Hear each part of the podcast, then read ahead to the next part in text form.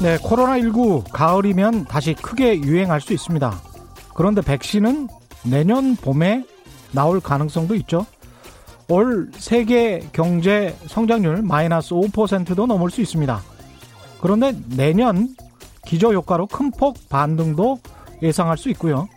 미중 갈등은 살얼음판입니다. 그런데 홍콩 사태는 어찌된 일인지 잠잠하죠. 한국 경제도 올해는 마이너스 성장. 그런데 OECD 선진국 중에서는 가장 높다네요. 모두 우리가 다 알고 있는 내용들입니다. 어떤 건 희망적이고 어떤 건 부정적이죠. 늘 현실은 이렇게 다면적으로 존재합니다. 그런데 사람들 심리는 자주 한 방향으로 쏠리죠. 어떨 때는 부정적인 뉴스에만, 어떨 때는 긍정적인 뉴스에만 반응합니다. 오늘 주식시장 힘드셨죠? 바로 엊그제까지는 장밋빛 미래, 며칠 만에 회색, 목구름이 몰려오는 것 같습니다. 그런데 뭐가 크게 달라졌습니까? 기업의 실체가, 기업의 가치가 단 며칠 만에 수십 퍼센트씩 달라진다? 아니죠. 가장 크게 달라지는 건 우리의 마음 아닐까요? 대중의 심리, 인간의 마음은 이렇게 입새이는 바람에도 흔들거립니다. 네, 안녕하십니까. 세상에 이익이 되는 방송 최경련의 경제쇼 출발합니다. 저는 진실탐사 엔터테이너 최경련입니다. 유튜브 오늘도 같이 갑시다.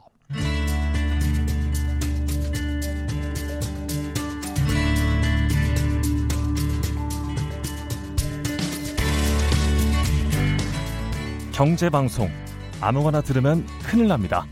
듣고 또 들어도 탈이 나지 않는 최경령의 경제쇼. 네, 코로나19로 가장 타격을 입은 곳, 자영업, 식당, 뭐 호텔, 뭐 이런 곳일 거고요. 그 다음에는 역시 제조업 쪽일 텐데요.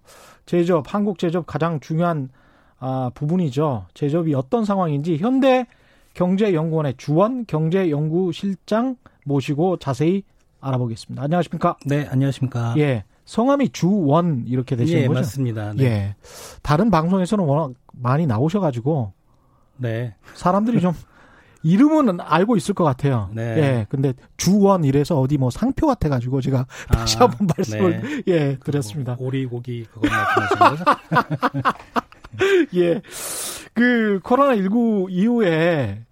어떻습니까 제조업 상황이 어느 정도입니까? 지금? 아, 지금 이제 음, 우리 이제 경제 네. 지표들이 좀 늦게 나옵니다. 사실은 이제 취합하고 뭐 예. 기업들한테 물어보고 통계청에서 하다 보면 늦게 나오라서 음. 지금 그 이제 산업 경기를 나타낼 수 있는 통계가 4월이 가장 최근 건데요. 예. 올해 4월이 4월 보면 저희가 이제 전월 대비로 제조업 생산이 마이너스 6.4%.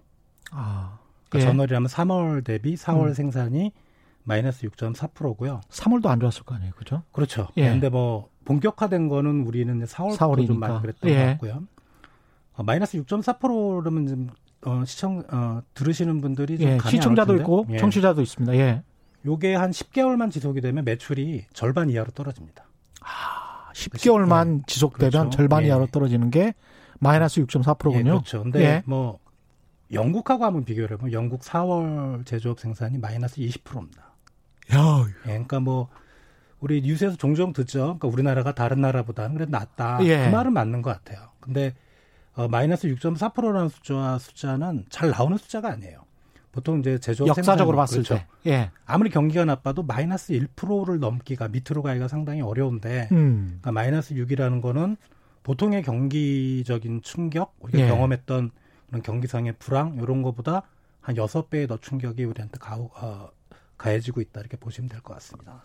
야, 이게 진짜 실제로 경영을 하시는 분들이나 아니면 그런 업종에 종사하시고 있는 분들은 정말 바- 입이 바짝바짝 마르겠습니다. 네, 뭐 예. 그게 만약에 매출이 절반 이하로 뭐 향후 10개월 후에 절반 이하로 떨어진다는 게 확실시되면 기업하시는 분들은 당장 이제 비용을 줄이려고 하거든요. 그 당장 매달 하여간 예. 월급도 나가고 무슨 비용이 나갈 거 아니에요. 그래서 예. 그 비용을 줄이는 게 가장 손쉬운 게 음. 고정비는 못 줄이고 이제 변동비인데 변동비의 음. 대표적인 게 사람 쓰는 겁니다. 그렇죠. 예. 예. 그래서 이제 최근에 고용 시장도 같이 나빠지고 있는 거죠. 음, 그 부분도 좀 알아볼 텐데요. 어느 정도로 나빠지고 있는 건지. 일단 업종별로 한번 이렇게 쭉 봐보기 전에 제조업이 우리나라 산업 전체에서 서비스업도 있고 그러니까요. 네. 차지하는 비중이 어느 정도 됩니까? 어, 많이들 우리나라는 제조업 중심의 국가다. 왜냐하면 이제 과거 7, 80년대 이후에 공업 육성 정책을 펼쳤잖아요. 예. 그래서 뭐 제조업 비중이 상당히 높을 거라고 생각을 하는데 실제로는 30%가 안 돼요.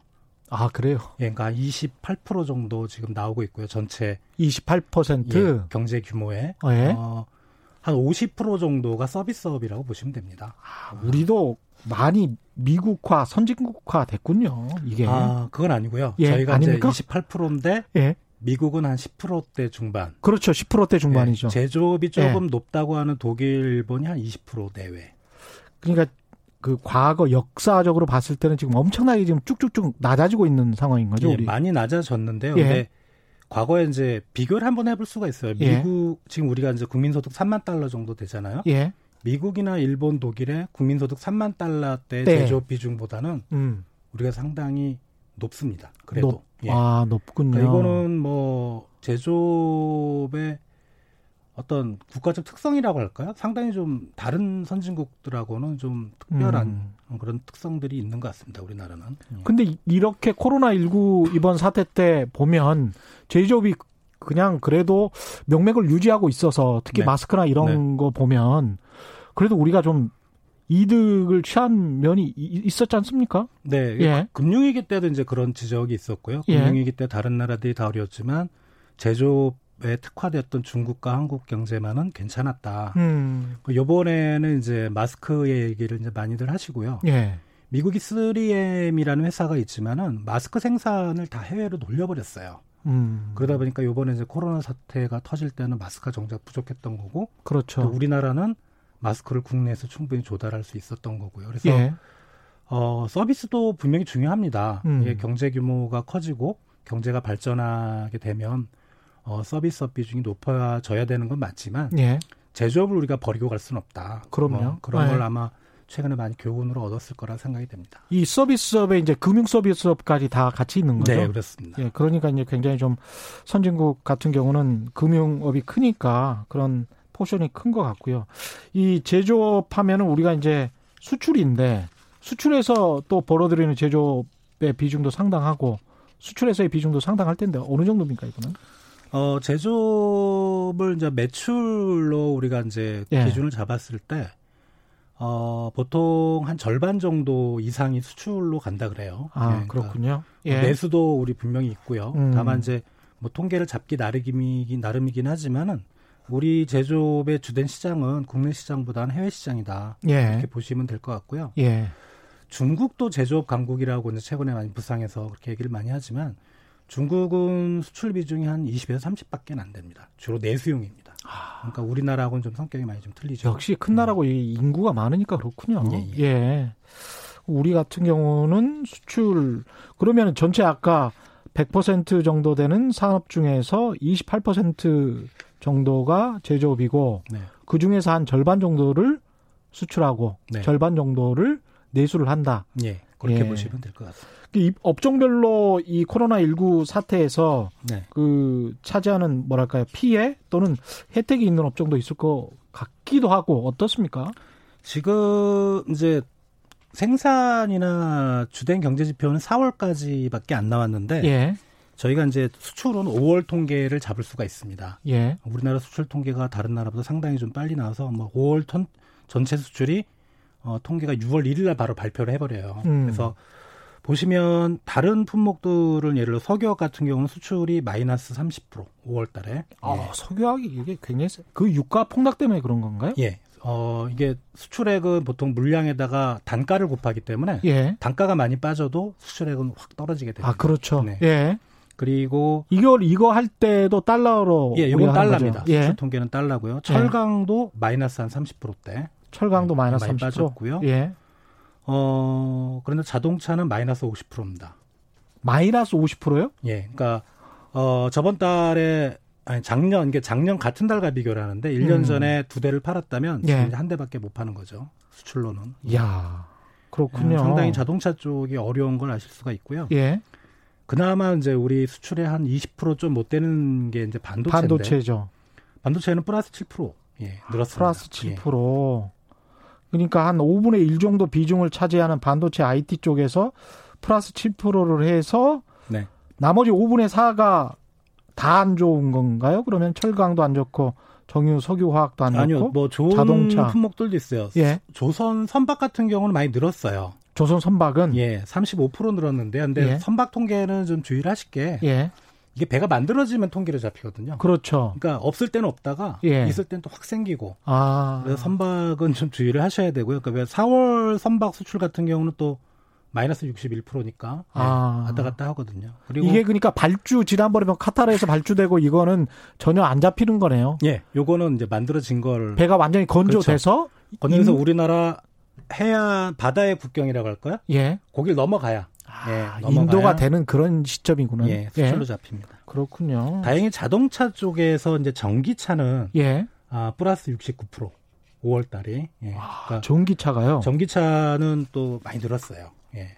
아니 근데 코로나 19로 사람들이 밖에 잘 못 다니면 뭐 그냥 일반 휘발유 차나 전기차나 잘 안 팔릴 것 같은데 왜 전기차는 잘 팔립니까? 전기차는 이제 시장이 처음 형성되는 그런 제품이라서 어, 예. 수요가 초반에는 상당히 증가율이 높은 그런 특성을 갖기 때문에 음. 어 요것만 딱 놓고 보면 코로나도 전기차의 시장 성장은 못 막았다. 예. 아. 그래서 우리가 뭐 제조뿐만 아니고 수출의 전략을 짤 때 자꾸 새로운 어떤 신기술 신산업 쪽을 얘기를 하는 게 이런 겁니다. 그러니까 아. 상당히 어떤 경제 외적인 충격에 또 탄탄하고 성장성 성장성도 높고 하니까 이런 쪽으로 옮겨가자 이제 이런 얘기를 많이 하는 거죠.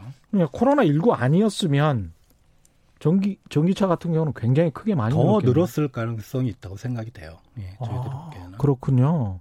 자동차는 아까 마이너스 한 50%라고 말씀하셨는데 네.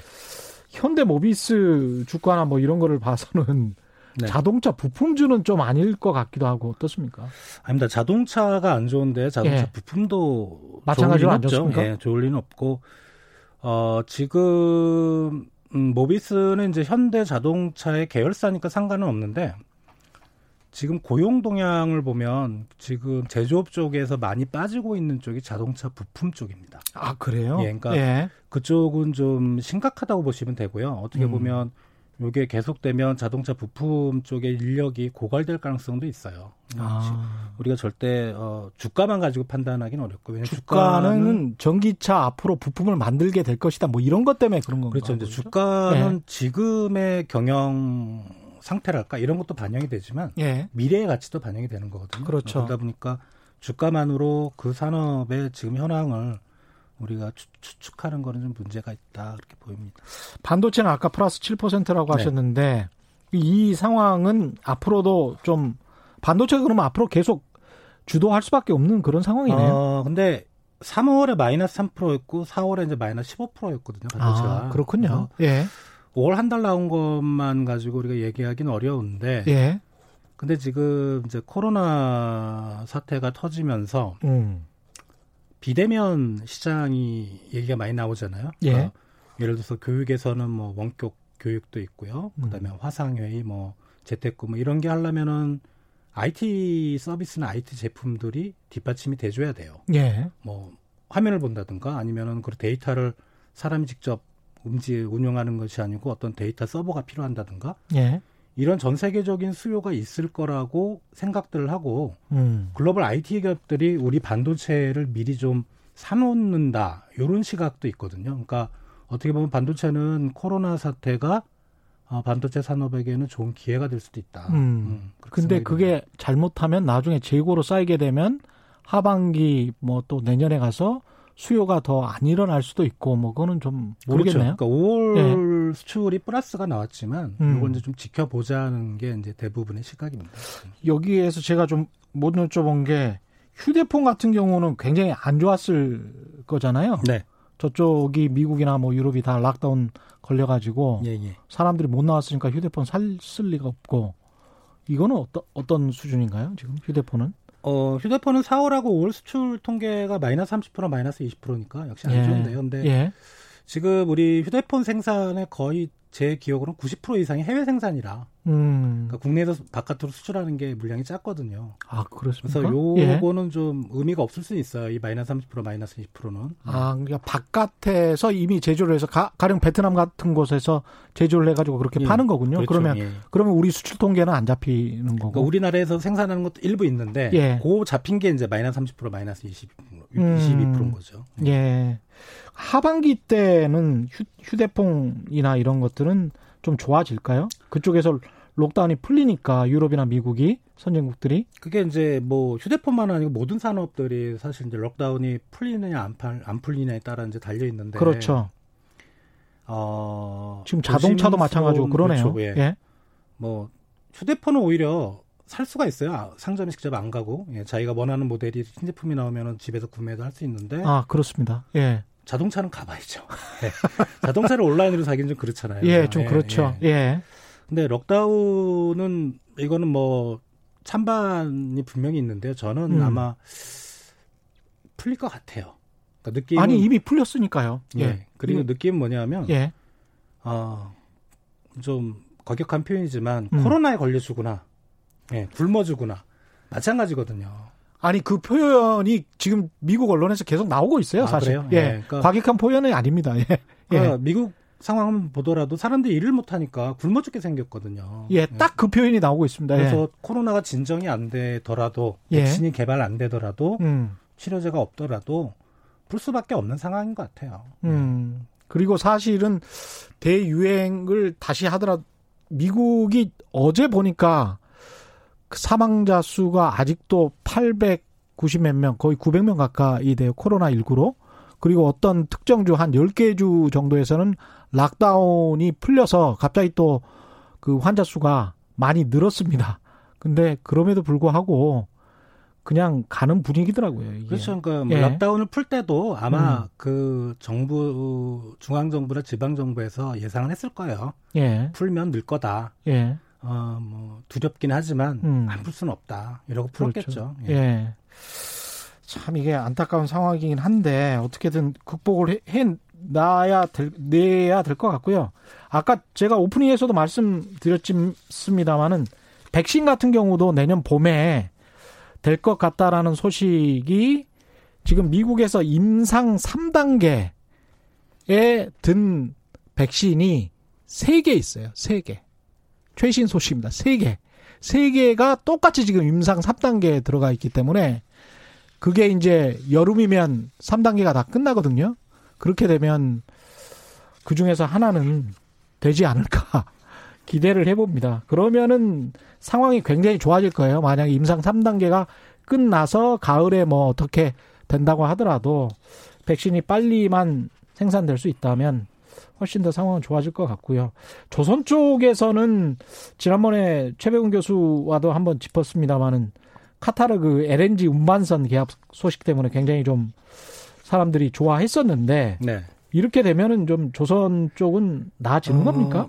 그게 이제 일종의 슬롯 계약이라 그래서 임시 계약이거든요. 임- 본 계약은 아니에요. 아 그래요. 예, 그러니까 물론 이제 이걸 만약에 임시 계약을 이행을 안 하면 뭐 신용도에 문제가 생기겠지만 발주하는 쪽에서 음, 그게 본 계약으로 넘어가면 우리한테는 좋은 건데 예, 규모가 아마 제가 알기로는 23조 원 우리 원화로 예, 그렇죠. 우리 조선 또 3사 골고루 나눠져 있고요. 음, 근데 근데 카타르가 이제 중동 쪽인데요. 이게 유가가 작년에 배럴당 60달러, 근데 지금은 어 거의 뭐 10달러대까지 갔다 지금 한 40달러대로 그렇죠. 조금 올라온 상황이라 예, 그쪽에 구매력이 있을 수가 없거든요. 제가 생각하기에는. 음, 그러니까 유가가 높아야 그쪽은 이제 뭐 수출에서 차지하는 원유 수출 비중도 높고 예, 정부 재정이 또 유가에 연동돼요. 음, 음, 정부가 유가를 독점, 어, 석유 수출을 독점하고 있어서 예, 과연 카타르에서 이, 이 정도 대규모의 금액을 댈 수 있을까? 근데 유가 지금 전망을 보면 상당히 부정적입니다. 내년까지도. 어, 예, 그래서 조금은 좀 조심스럽긴 한데 예, 이게 이제 본계약으로 체결이 되면 분명히 음. 우리 조선 산업에는 어, 큰 희망은 될 수 있겠다 이렇게 생각이 음. 듭니다. 그러면 이게 지금 제조업 전체 이제 아까 고용 굉장히 좀 걱정을 많이 하셨는데 그 가장 뭐 손대기 쉬운 것이 그런 인건비 쪽이어서 고용 상황은 어떤가요? 지금 뭐 취업자 수 통계 이제 실업률이나 뭐 이런 것들은 다들 아시겠지만 예. 취업자 수 통계를 어 고용노동부하고 통계청에서 같이 발표를 하는데 예. 어 뭐랄까 전체 작년보다 취업자 수가 조금이라도 늘어나는 게 정상입니다. 경제가 정상적인 상황에서는. 그렇죠, 그렇죠. 예. 근데 지금 올해 5월이 작년 5월과 비교했을 때 39만 명이 일자리가 사라졌어요. 아, 오히려 39만 명, 거의 40만 명이 예. 일자리가 사라졌다. 4월 달에는 48만 명이 사라졌었고요. 예. 네, 그러니까 어 주로 나오는 게 그런 그 일자리가 없어지는 업종이 서비스업입니다. 예. 어, 대부분 뭐 예. 아시겠지만 음식점에 또는 편의점에 기존에 아르바이트 쓰다가 이제 못 쓰는 거잖아요. 사람들이 예. 안 사니까 그런 쪽에서 많이 나왔고요. 거의 100만 명이네요. 예. 어 아니요 그렇게 보시면 안 돼요. 그렇게 보면 안 예, 됩니다. 다 더하면 안 되고요. 예. 요게 1년 전 상황과 매달을 비교하는 거기 때문에 어떻게 음. 보면 매달의 그 취업자 수 늘어난 거를 1월부터 12월까지 평균을 내시는 게 아. 맞아요. 아, 예. 그렇게 예. 보셔야 됩니다. 실업률은 지금 보니까 통계청 자료에 5월 달이 4.5% 정도 나오고 네. 있는데 네. 이것도 조금 조금씩 더 늘 상황인 건가요? 가능성이 있어요. 왜냐하면 음, 일자리 자체가 없기 때문에 음. 사람들이 일자리를 구하려고 해도 어, 좋은 일자리를 못 구한다. 그러면 실업률이 높아지게 돼 있거든요. 예. 근데 정부가 5월 통계를 해석할 때 이 실업률이 높은 이유를 이제 그런 쪽으로 또 해석을 했어요. 그러니까 사람이 구직 활동을 안 하면 음. 실업자에서 아예 빠집니다. 그렇죠. 그러니까 경기가 너무 나빠서 음. 구직 활동 자체가 불가능하다 그러면 실업률 오히려 낮아져요. 그런 경우에는. 아, 뭐 그렇죠. 최악의 상황에서는 예. 예. 근데 정부가 이제 최근에 실업률 높아지는 건 어, 경제가 뭔가 좀 활력이 생겨서 사람들이 그동안에 그 빠져있던 사람들이 실업자로 구직 활동으로 들어오면서 실업률이 높아졌다. 그렇게 이제 정부가 발표를 할 때 그렇게 해석을 했는데 꼭 그- 그거는 민간 쪽에서 보면 예. 참 뭐랄까 아전인수? 예. 아니 그 꼭 그렇게 해석할 필요는 없을 것 같고요. 그러니까 예. 갑자기 코로나 19가 생겼는데 4월 5월에 구직 활동을 갑자기 또 열심히 하시는 분들이 예, 늘어나서. 예. 늘어나서 4.5%가 어, 높아졌다. 그거는 아니겠죠. 아, 3%대에서 높아진 거는 뭔가 코로나 19 때문에 타격을 입은 실질적인 타격을 입은 뭔가 있을 거고. 네. 근데 이게 미국이나 이렇게 뭐 갑자기 뭐 거의 20%까지 갔다가 최근에 보니까 한 13.3%까지 내려왔었잖아요. 5월달 통계가. 그렇게 이제 굉장히 등폭이 큰데 우리는 그래도 좀 뭐랄까요. 이게 잔잔한데 네. 이게 좋게 봐서 잔잔한 건지 아니면 안에서 부글부글 끓고 있는 건지 우리 뭐 통계나 뭐 이런 것들이 미국이랑 좀 다른 건지 어떻게 보십니까?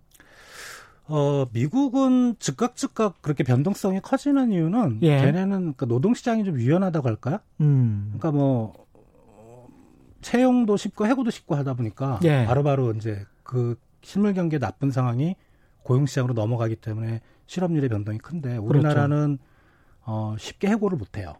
그렇죠. 아. 임시직을 빼놓고 정규직 같은 경우는 뭐 몇 달 전에 통보를 해야 된다 이런 게 있기 때문에 그렇죠. 그래서 실업률의 그 움직임 자체는 우리나라가 다른 나라들보다는 좀 smooth하게 움직이는 경향이 있다 이렇게 보시면 될 것 같습니다. 근데 이제 전반적으로 봤을 때 그 물론 이제 정규직 같은 경우는 쉽게 해고를 못 하고 그게 또 이제 그 노동자들 사이에서도 양극화가 벌어지고 있는 중요한 이유 중에 하나인데 비정규직의 비중이 뭐 여러 통계들이 있습니다만은 아무리 못해도 35%에서 한 50% 가까이 이렇게 나오잖아요. 네. 그러면은 비정규직에서 기업 입장에서는 비정규직에서 막 이렇게 해고의 칼날을 휘두를 수도 있을 어, 그럴 수도 텐데. 있죠. 근데 예. 지금 일정 규모 이상의 기업들은 사실 비정규직을 그렇게 많이 비중이 낮을 거예요. 왜냐하면 아. 최근에 예. 그 정부의 노동시장 정책 중에 하나가 이제 정규직하거든요. 예. 비정규직은 아마 이제 아까 말씀드렸던 무슨 이제 음식, 예. 숙박, 뭐 음. 이런 편의점 이런 쪽에 서비스업 쪽에 많이 몰려 있을 것 같고 5인, 예. 오 5인 미만의 업종이나 뭐 그렇죠. 이런 예. 것들. 대규모 기업 같은 경우는 비정규직 비중이 이렇게 높지는 않을 거다 음. 생각이 됩니다. 기업이나 특히 중소기업이나 이런 경우도 정부가 이렇게 강하게 고용 유지를 좀 해달라는 드라이브 정책을 걸면 좀 눈치를 보게 되는 겁니까? 어, 대기업은 눈치를 볼 수 있겠지만 제 생각은 중소기업은 자 먹고 살기 정말 힘들잖아요. 예. 그 눈치까지는 안 볼 것 같아요. 아 예. 그래요? 근데 이제 가령 대기업이 있어요. 예. 대기업이 있는데 우리나라 구조가 이제 수직 계열화돼 있으니까 1, 2차 밴도 3차까지 쭉 있잖아요. 그러면 하청이라고 부르든 협력이라고 부르든 하는 그 협력 업체들에서 만약에 어떤 그 대량 실직이 났다. 뭐 200명, 300명이 났다.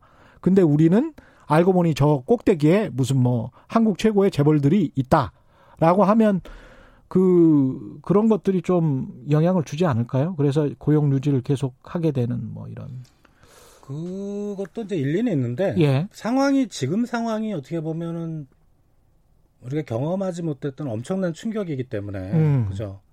어, 그러니까 원청업체에서 하청업체까지 신경 쓸 것 같지는 않아요. 아, 원청들도 그렇군요. 힘들거든요. 예. 아, 원청도 힘든데 뭐 하청들이 뭐 고용을 줄인다. 예. 아 그거 우려스럽다. 예. 어, 줄이지 마라 이렇게 얘기하기는 어렵거든요. 예. 그렇죠. 그렇게 생각을 하시는 게 나을 것 같습니다. 그 생각을 해 보니까 우리나라 지금 뭐 대기업 재벌이라고 하는데 대기업 재벌도 양극화가 좀 돼 있는 거 아닙니까? 삼성처럼 굉장히 좋은 회사들이 있고 그다음에 현금도 탄탄한 회사들이 있고 상당히 힘든 회사들은 또 있죠. 그뭐 지금 뭐 상장 폐기 위기에 반도체 대기업 말고는 좋은 회사가 없어요. 아 그렇게 봐야 됩니까? 예. 예. 왜냐하면 뭐 어, 재계 뭐 5등 안에 드는 현대차, 기아차도 음. 아, 통계 보시다시피 음. 뭐 절반이 매출이 날아가는데요. 네. 뭐 지금 좋은 회사는 반도체 말고는 우리나라 우리나라에는 좀 없다고 보시면 될 것 같고요.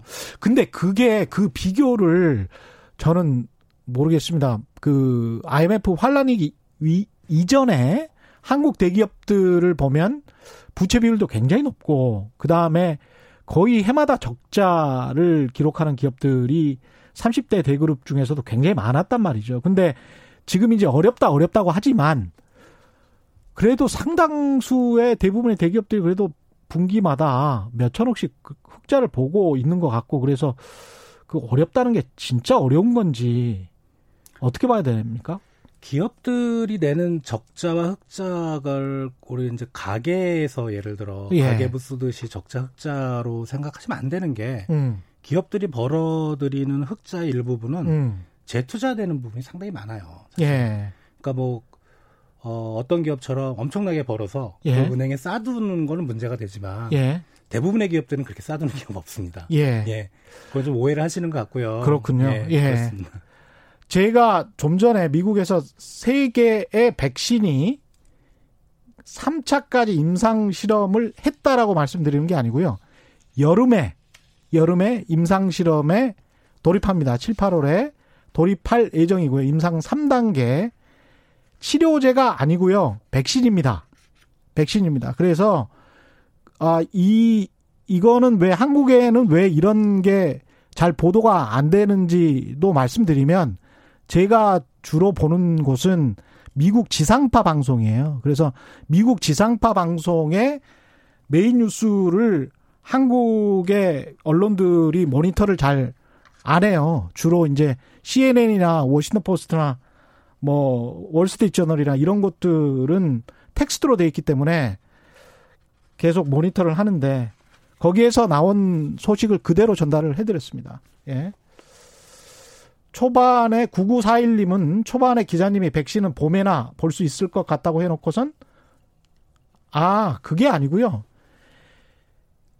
임상 3상을 의 단계를 여름에 들어가는 거고요. 그게 끝나서 임상이 1단계, 2단계, 3단계가 있거든요. 그래서 이제 대량 생산의 거의 전 단계 정도 됩니다. 3단계라고 하면. 그래서 그 중에서 성공을 만약에 한다면 언제 대량 생산이 가능하냐라고 물어봤더니 전문가가 내년 봄, 빠르면 내년 봄, 이렇게 보도 소식을 그대로 전달해 드렸습니다. 예, 미국 MBC의 미국 MBC 지상파 방송의 보도 소식입니다. 예. 거- 거짓말한 거 하나도 없어요. 예. 근데 그대로 말씀드리는 거고요. 지금 우리가 어디까지 했었죠? 지금 한참 이제 고용 상황 이야기했었고 1, 2차 협력업체들 이야기를 했었잖아요. 예. 근데 이제 고용 유지를 조건으로 해서 정부가 막 긴급 구제금융 한다고 막 발표도 하고 뭐 이랬었지 않습니까? 네, 네. 이런 것들이 기업에게 직접적으로 무슨 뭐 도움이 되고 이런 거는 없나요? 어, 지금 5월 말 기준으로 정부 고용유지지원금이 한 2,900억 원 정도 예. 지급이 됐다 그러거든요. 예. 뭐 올해 중으로 맥시멈으로 아마 잡고 있는 게 한 1조 5천까지 잡고 있다고 하는데 예. 2,900억 원이면 3천억 원 정도 되는데요. 예. 금액이 큰, 큰 것 같지만 예. 그러니까 우리나라 기업 전체 개수를 따져보면 그죠? 음. 어, 한 기업당 돌아가는 게 이렇게 크지는 않을 것 같다는 생각은 들고 다만 이제 이게 이제 이런 예산이 들어가면 아무래도 좀 고용을 유지하는데 기업들이 노력을 해볼 수는 있겠죠. 정부에서 돈을 주니까. 음. 그런 긍정적인 측면은 있는데 개인적으로는 어 이건 뭐 가랑비다. 예. 가랑비는 안될 것 같다. 워낙 아. 기업들이 많다 보니까. 예. 그리고 그 기업들 중에 사실은 그 전부터 코로나 19 이전부터 무슨 우리나라가 특히 제조업 쪽에서 한계 기업들 이야기 많이 하지 않습니까? 네네, 네. 그래서 영업 이익으로 그 이자 대출 네. 이자도 못 갚는 기업들이 네. 뭐 20%다 뭐 이런 이야기를 많이 했었잖아요. 네. 그런 기업들 같은 경우는 어떻게 보십니까? 코로나 19로 그 기업들까지 안고 가야 되는 겁니까? 또 고용 유지라는 측면에서는 그런데 뭐 뭐라고 해야 될까요? 기업 경쟁력이라는 그렇죠. 측면 네. 이런 측면에서는 또 아 그게 이제 사실 이제 가치관의 문제인 것 같아요. 예. 그 어떻게 보느냐 예. 가치관의 예. 문제인데 어. 그 한계 기업이라는 통계부터 좀 말씀을 드리면 음. 단순히 이제 이자 보상 배율이라 그러거든요. 예. 그러니까 말씀하신 벌어들인 돈으로 이자도 못 내는 예. 3년 이상이다 그러면 한계 기업이라고 하는데 그 한계 기업 안에는 그 벤처 기업들도 들어가 있어요. 아 그렇겠습니다. 그렇죠. 그 이제 이제 예. 시작한 기업들 그런 기업들은 가져가야죠. 예. 그러네요. 왜냐하면 어. 그 보통 요즘 기술들은 기업을 만든 지 10년은 넘어야 예. 뭔가 시제품이 나와요. 거기다 특히 바이오 기업들 같은 경우는 예. 뭐 그러니까 그런 예. 기업들도 한계 기업에 들어가 있으니까 한계 예. 기업 내에서도 우리가 분명 옥석은 있을 것 같다. 아 그렇구나. 근데 뭐 말씀하신 뉘앙스로 보면 뭐 예. 30년 40년이 그렇죠 사양 산업을 말씀드린 예. 거예요 사실은 예. 그런 기업이라면 어 우리가 좀 어느 정도는 예. 좀 구조 조정을 해야 될 필요성이 있지 않을까 뭐 그렇죠. 생각이 듭니다. 거기에 있는 또 노동자들은 어떻게든 또 재교육을 해서 다른 업종으로 좀 돌려주든지 뭐 이런 것들도 좀. 근데 그, 그 어, 재취업 재교육 예. 이제 많이들 얘기를 하는데 예. 이제 그런 업종에 있는 노동자분들을 이렇게 한번 음, 현장에서 보면 보통 50대 60대 이상이에요. 나이가 아. 많이 드셨어요. 그러니까 그분들을 아. 어떻게 재교육해서 다른 산업으로 네, 그것도 참 문제인 거예요. 네. 그러네요. 어. 여러 가지 어, 그런 단편적인 딱 기준만 놓고 어떤 현상을 해석하기에는 참 여러 가지 음. 복잡합니다. 예. 당장 그분들이 하기사 제가 무슨 뭐 우리가 이제 그 4차 산업혁명 이야기하고 뭐 자동화 이야기를 할 때 공장 자동화 이야기를 할 때 어떤 분이 그런 이야기를 하시더라고요. 그 중소기업 제조업의 사장님들 중에 엑셀도 잘 못 다루는 분들이 있는데 자동화나 AI나 뭐 예. 이런 거를 어떻게 한다는 말이냐. 그렇죠. 예. 그런 현실적인 이야기를 하시는 그냥 현장의 목소리인 거죠. 제가 취재를 하면서. 그렇죠. 예, 맞습니다. 예. 그게 뭐 4차 산업혁명이라고 이제 뭐 industry 4.0에서 정부가 밀고 예. 뭐 언론에서도 막 떠들고 하지만 음.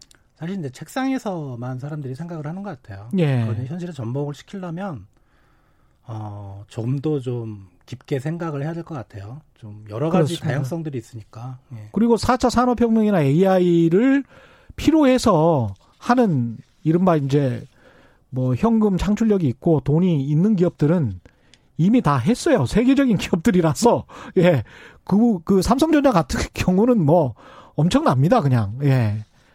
세계 top class의 기업들은 이미 하고 있고 안 하는 기업들은 못 하는 또 이유가 있는 것 같고 그래가지고 그거를 국가에서 어느 정도까지 견인할 수 있는지는 참 고민스러운 것 같습니다. 그런 문제가. 어, 우리가 이제 자꾸 옛날 생각을 해서 그래요. 음. 옛날에는 정부가 앞에서 끌었거든요. 예. 그리고 끌면서 많은 혜택을 줬고 예. 기업들이 따라왔는데 이제 지금은 그런 시절은 아니거든요. 예. 음. 그러니까 정부가 어떤 걸 제시를 할 수 있지만은 그걸 따라가는 건 이제 민간이 따라가야 되는데 예. 거기서 이제 정부의 고민이 있는 것 같아요. 예. 뭐 근데 이제 우리가 경제 신문들이나 뭐 언론에서 흔히 정부가 어떻게 대대적으로 지원을 해야 된다. 지난번에 이제 반도체 신소재 세 개 정도가 일본 사람들이 이제 장난을 치면서 그거를 수출 규제를 할 때 그런 이야기를 많이 했지 않습니까? 그래서 적극적인 지원이 또 업계에서는 또 절실하다 이런 이야기는 또 나오잖아요. 그렇죠. 이제 그 소부장이라 그랬죠. 소부장 예. 소재 부품 장비를 이제 국산화하자는 건데 예.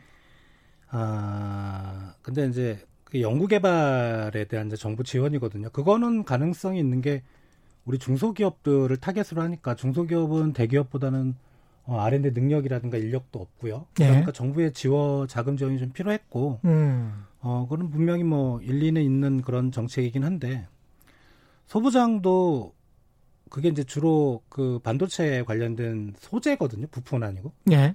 근데 소재가 성과가 나려면 어, 보통 한 세대가 지나야 돼요. 30년. 그러니까 부품은 돼요. 그러니까 예. 소재 부품 정부의 지원책이 한 제 기억으로 2000년 초반부터 있었나? 그 김대중 대통령 때부터 했어요. 예. 근데 부품은 되게 성과가 좀 좋아요. 부품 성장 육성 육, 예. 육성 산업 뭐 이래 가지고 소재하고 부품을 같이 했었는데 부품은 국산화율이 상당히 높아졌는데 예. 소재는 안 돼요. 이상하게. 그러니까 소재라는 거는 상당히 좀 업력이 길어야 되고 그건 기술보다는 그러니까 일본의 기초과학 기업들이 우리나라 소재를 생산하는 기업들보다 경쟁력이 있다는 건 뭐냐면 음. 업력이라는 것, 경험. 예. 그러니까 불량률을 줄이면서 어, 순도가 높은 제품을 만들 수 있는 게 경험이거든요. 기술이 그렇죠. 아니고. 예. 그러니까 그런 것까지 해서 실제로 소재 쪽에서 뭔가 성과가 나려면 평균적으로 한 세대 음. 이렇게 잡습니다. 근데 이 소재 쪽에서 뭐가 나야 우리가 지금 철강이 좀 안 좋은데 중국이 이렇게 치고 들어와서 철근만 만들어서 우리가 사- 살 수가 없으니까 그쪽에서 자꾸 이제 신소재 이야기를 하잖아요. 근데 그, 그 이야기를 한 지도 한 10년 이상 지난 것 같습니다, 사실은. 네. 포스코에서. 근데 거기에서 확 어떤 결과는 안 나오는 겁니까? 말씀하신 것처럼. 아, 그게 뭐냐면 예. 신소재라고 하는 그 하이테크 쪽에 꼭 철강 산업 아니더라도 예. 이미 글로벌 기업들이 잠 그 꽉 잡고 있어요. 아, 이미. 우리가 들어가기 쉽지 않은 거죠. 아, 우리가 개발을 해봐야 네. 네. 아, 개발을 할 수는 있어요. 개발을 할 수는 있는데. 할 수는 있는데 어 사람들이 좀 착각을 하는 게 어떤 음. 걸 연구 개발해서 어떤 제품을 만든다. 그럼 그 시장에서 이제 우리가 음. 뭐 돈을 벌 수 있는 거 아닌가? 아니죠. 왜냐하면 기존에 거래선들이 다 있어요. 그러네. 그 거래선을 어떻게 뚫을 거고 또 어. 우리가 걔네들보다 단가를 낮춰서 들어가야 되거든요. 못 그럼- 낮춥니다. 아, 네. 왜냐하면 기존에 예. 생산 개발했던 업체들은 이게 생산량이 많아지면 단가가 낮아지게 돼 있어요. 예. 예, 그러니까 고정비가 줄, 줄고 이제 변동비도 줄고 하기 때문에 단가가 낮아지는데 반도체 생각하시면 되겠습니다. 지금 예. 들어가서 그 단가를 못 맞추는 거죠. 예. 아, 그래서 기존의 어떤 시장을 들어가는 건 진짜 어렵습니다. 그래서 아까 말씀하신 것처럼 소재는 굉장히 시간이 많이 필요하다. 한 예, 30년 그렇습니다. 정도 필요하다. 이런 말씀이군요. 다른 나라들이 빨리 좀 경제 상황이 좋아져야 이게 수출 상황이라도 제조업의 수출 상황이라도 좋아질 것 같은데 예. 다른 나라는 어떻습니까? 아, 다른 예. 나라는 뭐 저희보다 더 심각하죠. 뭐 예. 우리나라 우리나라 경제 성장률이 지금 뭐 전기 대비 뭐 마이너스 한 1, 2%뭐 그 정도밖에 안 나오는데 다른 음. 나라들은 뭐 20%가 지금 보통이거든요. 마이너스 예. 20%가. 예. 다른 나라는 심각한데 근데 느낌은 하반기에는 다 플러스가 나올 것 같아요. 뭐 미국이든 음. 일본이든 유럽이든 어디에 비해서요? 전년 전, 동기에 비해 전기에 비해서 전분기에 예를 비해서 상반기에 비해서 하반기는 오케이. 다 플러스가 예. 나온다고 보시면 되고요. 예. 음. 그 이유는 뭐 상반기 워낙 나빴기 그렇죠. 때문에 그럴 수도 예. 있고 또 두 번째는 실질적으로 경제들이 정상화 과정으로 들어갈 거다. 예. 음. 아까 우리 처음에 얘기했던 먹고 예. 살아야 되니까요. 예. 그러면 우리 수출에는 상당히 좀 플러스 요인이 될 것 같고요. 음. 다만 이제 그 이슈와 관련해서 또 다른 말씀을 드리면 어 지금 글로벌 잘 나가는 기업들 진짜 몇 개 빼놓고는 예. 투자를 못 하고 있어요. 이유가 뭔가요? 사람을 못 모으잖아요. 사람을 못 모으고 의사 결정하기도 쉽지도 않고 예. 시장도 불확실하고 예. 뭐 국내 시장이든 해외 시장이든 음. 그럼 이럴 때 예. 우리 기업들이 투자를 할 수 있다면 어. 어렵지만 격차를 줄일 수 있는 거거든요. 그렇죠. 예. 예. 그래서 삼성전자가 최근에 이제 반도체 공장 투자를 했었잖아요. 그랬죠. 예. 그건 정말 잘하는 겁니다. 평택에. 예. 예. 그러니까 후발 어, 후 후발 주자들하고 격차를 벌리는 거죠. 음. 그러니까 그런 식으로 우리 주력 산업들이 만약에 투자할 여력이 돼서 예. 그게 뭐 하이테크든 아니면 기존의 제품을 좀 더 고퀄리티를 만드는 거든 투자를 할 수 있다면은 지금 음. 기회가 지금 이 코로나 사태가 오히려 기회가 될 수도 있다. 예. 저는 그렇게 생각을 합니다. 그 일선에서 보시기에 그 최근에 이제 이런 외신도 있었습니다. 스타벅스 같은 경우에 미국 전역에서 한 40개 정도 문을 닫기 시작했어요. 아예 매장 문을 닫아버리는 거예요. 그러면 이제 실업률이라는 게 13.3%로 아주 파지티브하게 긍정적으로 5월 달에 나왔지만 이게 공장 문을 닫기 시작 하거나 매장 문을 닫기 시작하면 돌아갈 일자리가 없기 때문에 미국이 아무리 뭐 그 유연성이 좋은 나라라도 노동 유연성이 좋은 나라라도 과거의 4% 이하의 실업률로 올해 연말이나 내년에 급격하게 그렇게 갈 것 같지가 않은 그런 상황이거든요. 우리도 지금 제일 조심해야 되는 게 누군가 뭐 문을 닫아버린다거나 뭐 이게 공장이 음, 폐쇄가 된다거나 이런 게 가장 좀 두렵습니다, 사실은. 그게 이제 어 사실은 자영업 하시는 작은 기업들도 문제가 되지만 예. 우리가 심리적으로 뭐 타격을 받는 가장 대표적인 게 외환위기 때 음. 그때 뭐 기아차 예. 그죠 뭐 그런 사태가 있었잖아요. 그러니까 음. 뭐 그리고 이제 금융회사들 막 은행들 문 닫고 예. 그런 게 터지면 사람들의 심리에 상당히 안 좋고 그렇죠. 그게 그런 업종들이 제조업이라면 음. 예를 들어 우리 어떤 주력 제조업 쪽에 진짜 큰 기업 그렇죠. 제일 앞에서 나가는 예, 큰 기업이 예. 문을 닫는다 그러면 줄줄이거든요. 예, 벤더들이 그 밑에 이제 1차, 2차 하청업체들이 다 그게 있으니까요. 예. 우리가 139의 법칙이라고 하는데요. 139의 법칙. 예, 그러니까 예. 제조업의 그 원래 가장 큰 기업의 어, 그 근로자가 한 명이 해고가 되면 음. 협력업체에서 세 명이 해고가 되고요.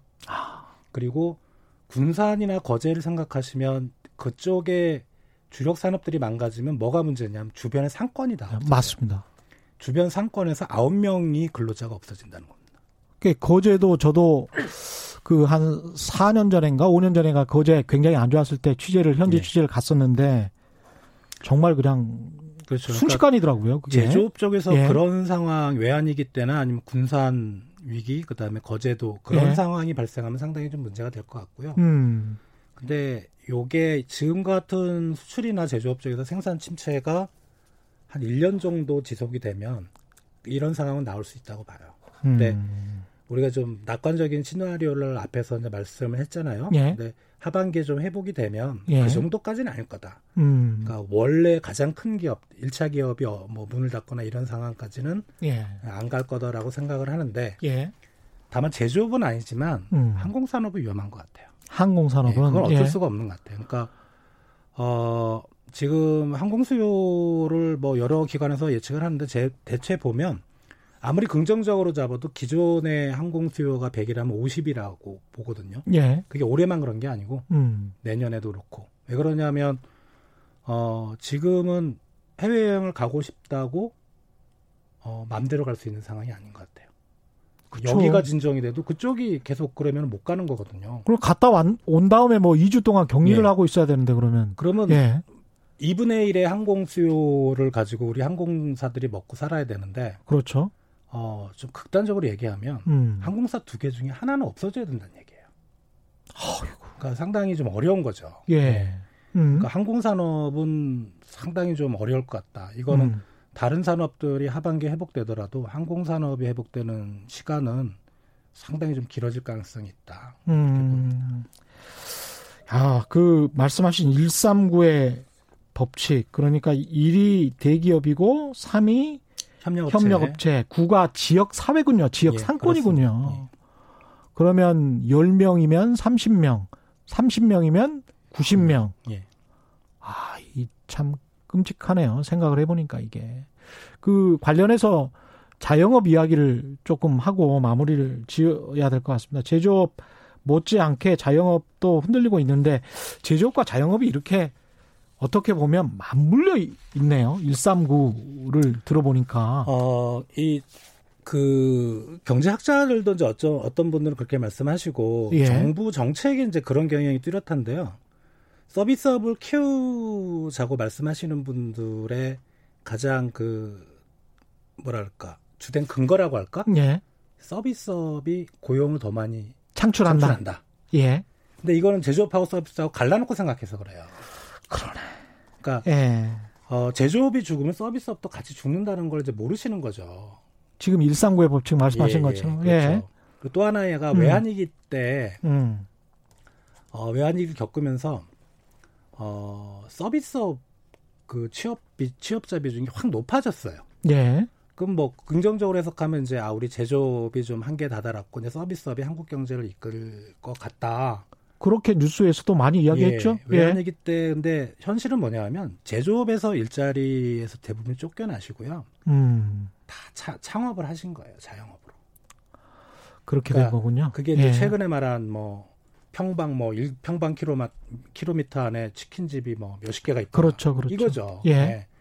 그러니까 서비스업을 생각할 게 아니라 음. 제조업에서 일자리가 감소하는 걸 놔두면 음. 또 이제 서비스업 쪽으로 서비스업도 이제 그런 업종으로 몰려가서 이제 과당 경쟁이 되는 거예요. 그렇죠. 그러면 또 그쪽에서 또 많이 피해가 발생하고 예. 폐업이 발생하고 그러니까 뭐 그렇습니다. 자영업 같은 경우는 뭐 지속률이라고 할까요? 한번 창업해서 이제 문 닫을 때까지 시간이 뭐 1년도 안 된다. 뭐 예. 이런 얘기도 했었잖아요. 예. 그러니까 이런 쪽도 좀 생각을 해, 해보면은 음. 정말 고용 시장의 타겟은 서비스업에 맞출 게 아니고 제조업에 맞춰야 되는 게 아닌가.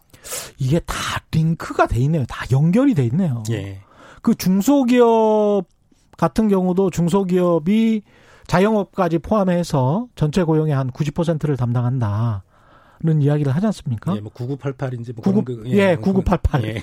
중소기업부에서 외치는 게 9988입니다. 근데 이런 139의 법칙이나 이런 거를 생각을 해보면 아까 문득 그 1차, 2차, 3차 협력업체들은 다 중소기업들이 많을 텐데 네. 음, 대기업 하나가 무너지면 중소기업의 상당수가 또 타격을 받게 되는 그런 구조군요, 이게. 그렇죠. 그러니까 그것도 또 수- 갈라놓고 생각을 하는 거예요. 예. 우리 중소기업들이 대부분 협력업체들이 많습니다. 대기업에 음. 예, 납품을 하는 곳이 대기업인 곳이 많아서 예. 어, 대기업을 만약에 우리 경제에서 그대로 드러내면 뭐 살아남을 기업이 과연 몇 개나 있을까 음. 생각을 해봐야 될 것 같아요.